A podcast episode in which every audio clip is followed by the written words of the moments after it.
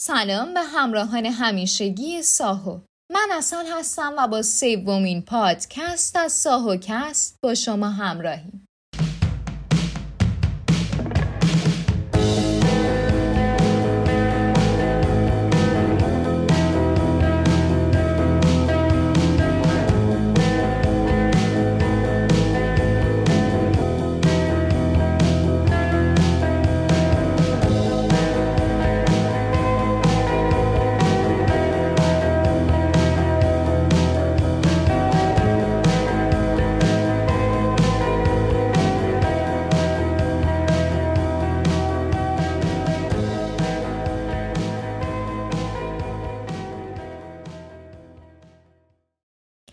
تو این پادکست می‌خوام بهتون بگم فست فشن چیه شاید این اصطلاح واسهتون آشنا باشه فست فشن به شرکت های تولید لباسی میگن که با تولید سریع و سرسام آور و همینطور با قیمت های خیلی پایین می‌خوان که به سود بیشتری برسن و شما رو به مشتری دائمی خودشون تبدیل کنن.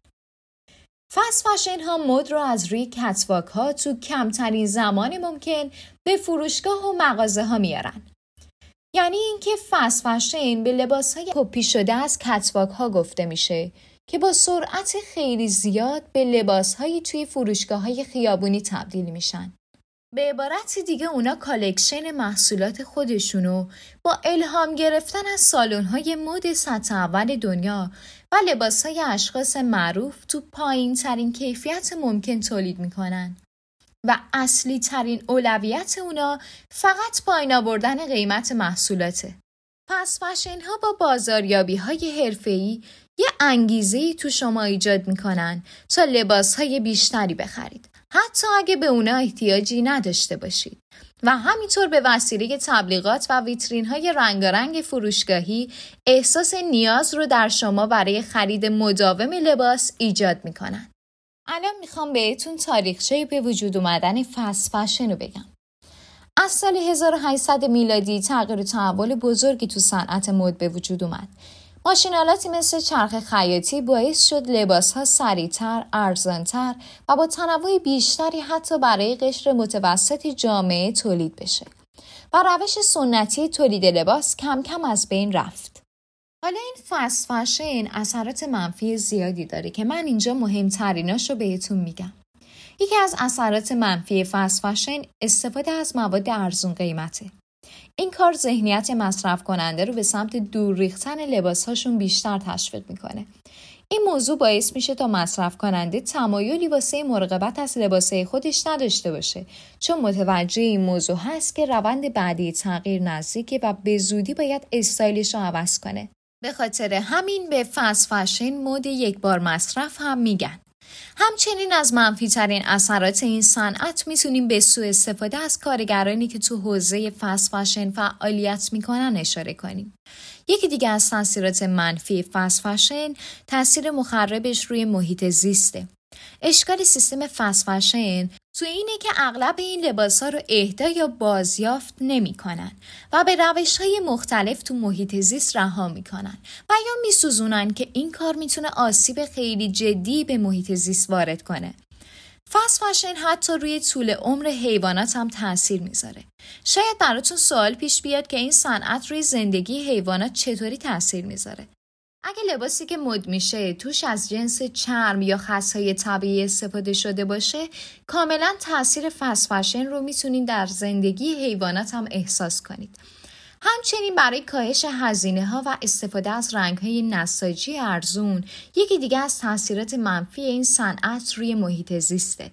و همینطور استفاده از مواد خام ارزون قیمت یکی دیگه از تاثیرات منفی این صنعت مثل الیاف های پلیستر بیکیفیت که یکی از محبوب ترین نوع پارچه است.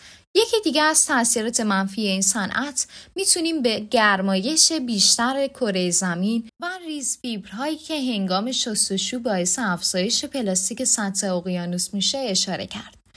علاوه بر این تاثیرات فست فشن بر اقتصاد جامعه هم بی تاثیر نیست تعداد زیادی از برندهای معروف برای کشورهای توسعه یافته است اما بیش از 80 درصد کارگران بخش تولید لباس از کشورهای جنوب یا جنوب شرق آسیا هستند و همینطور زنان حضور پررنگتری توی این صنعت دارند. فست فشن برای زندگی کارگرانی که تو تولید لباس کار می‌کنن بی تاثیر نیست. محیط خطرناک، دستمزد کم و بیمه نکردن کارگران گاهی از شرایط بعضی کارفرمایانی هست که می‌خوان محصول رو تو سریعترین زمان و پایین ترین قیمت تولید کنند. این امر باعث احساس نارضایتی تو کارکنان و همچنین طراحان مد میشه. چون برندهای فسفشنی و خورده فروشان به طور غیرقانونی طرحهای آنها را کپی کرده و از روی آنها تولیدات زیادی انجام میدن. از سال 1950 میلادی که خورده فروشی پوشاک رواج پیدا کرد، برند اچنم استفاده از صنعت فست فشن و استارت زد. تو فاصله کوتاهی برند زارا به تقلید از این صنعت تو زمان کم و نقاط مختلف شروع به تولید انبوه کرد و تو کمترین زمان این شیوه از صنعت مد به ایالات متحده رسید. وقتی که زارا کارش تو نیویورک شروع کرد مردم برای اولین بار اصطلاح fast fashion یا همون مد سریع به گوششون رسید. این واژه توسط نیویورک تایمز ابداع شد تا هدف کار برند زارا رو بیان کنه که فقط 15 روز زمان نیاز است تا یک لباس از طراحی به فروش برسه.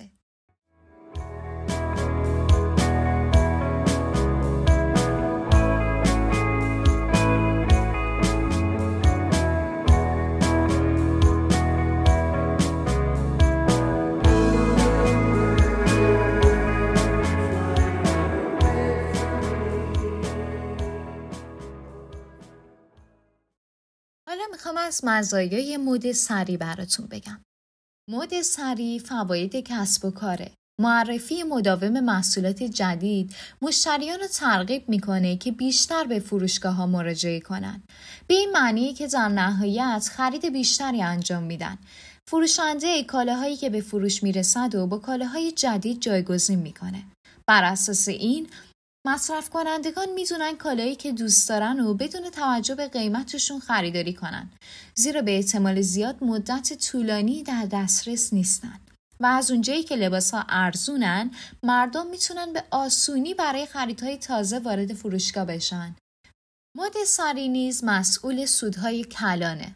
سرعت حرکات مد سری به خورده فروشان کمک می‌کنه تا از کاهش مارک که به حاشیه تبدیل میشه جلوگیری کنند.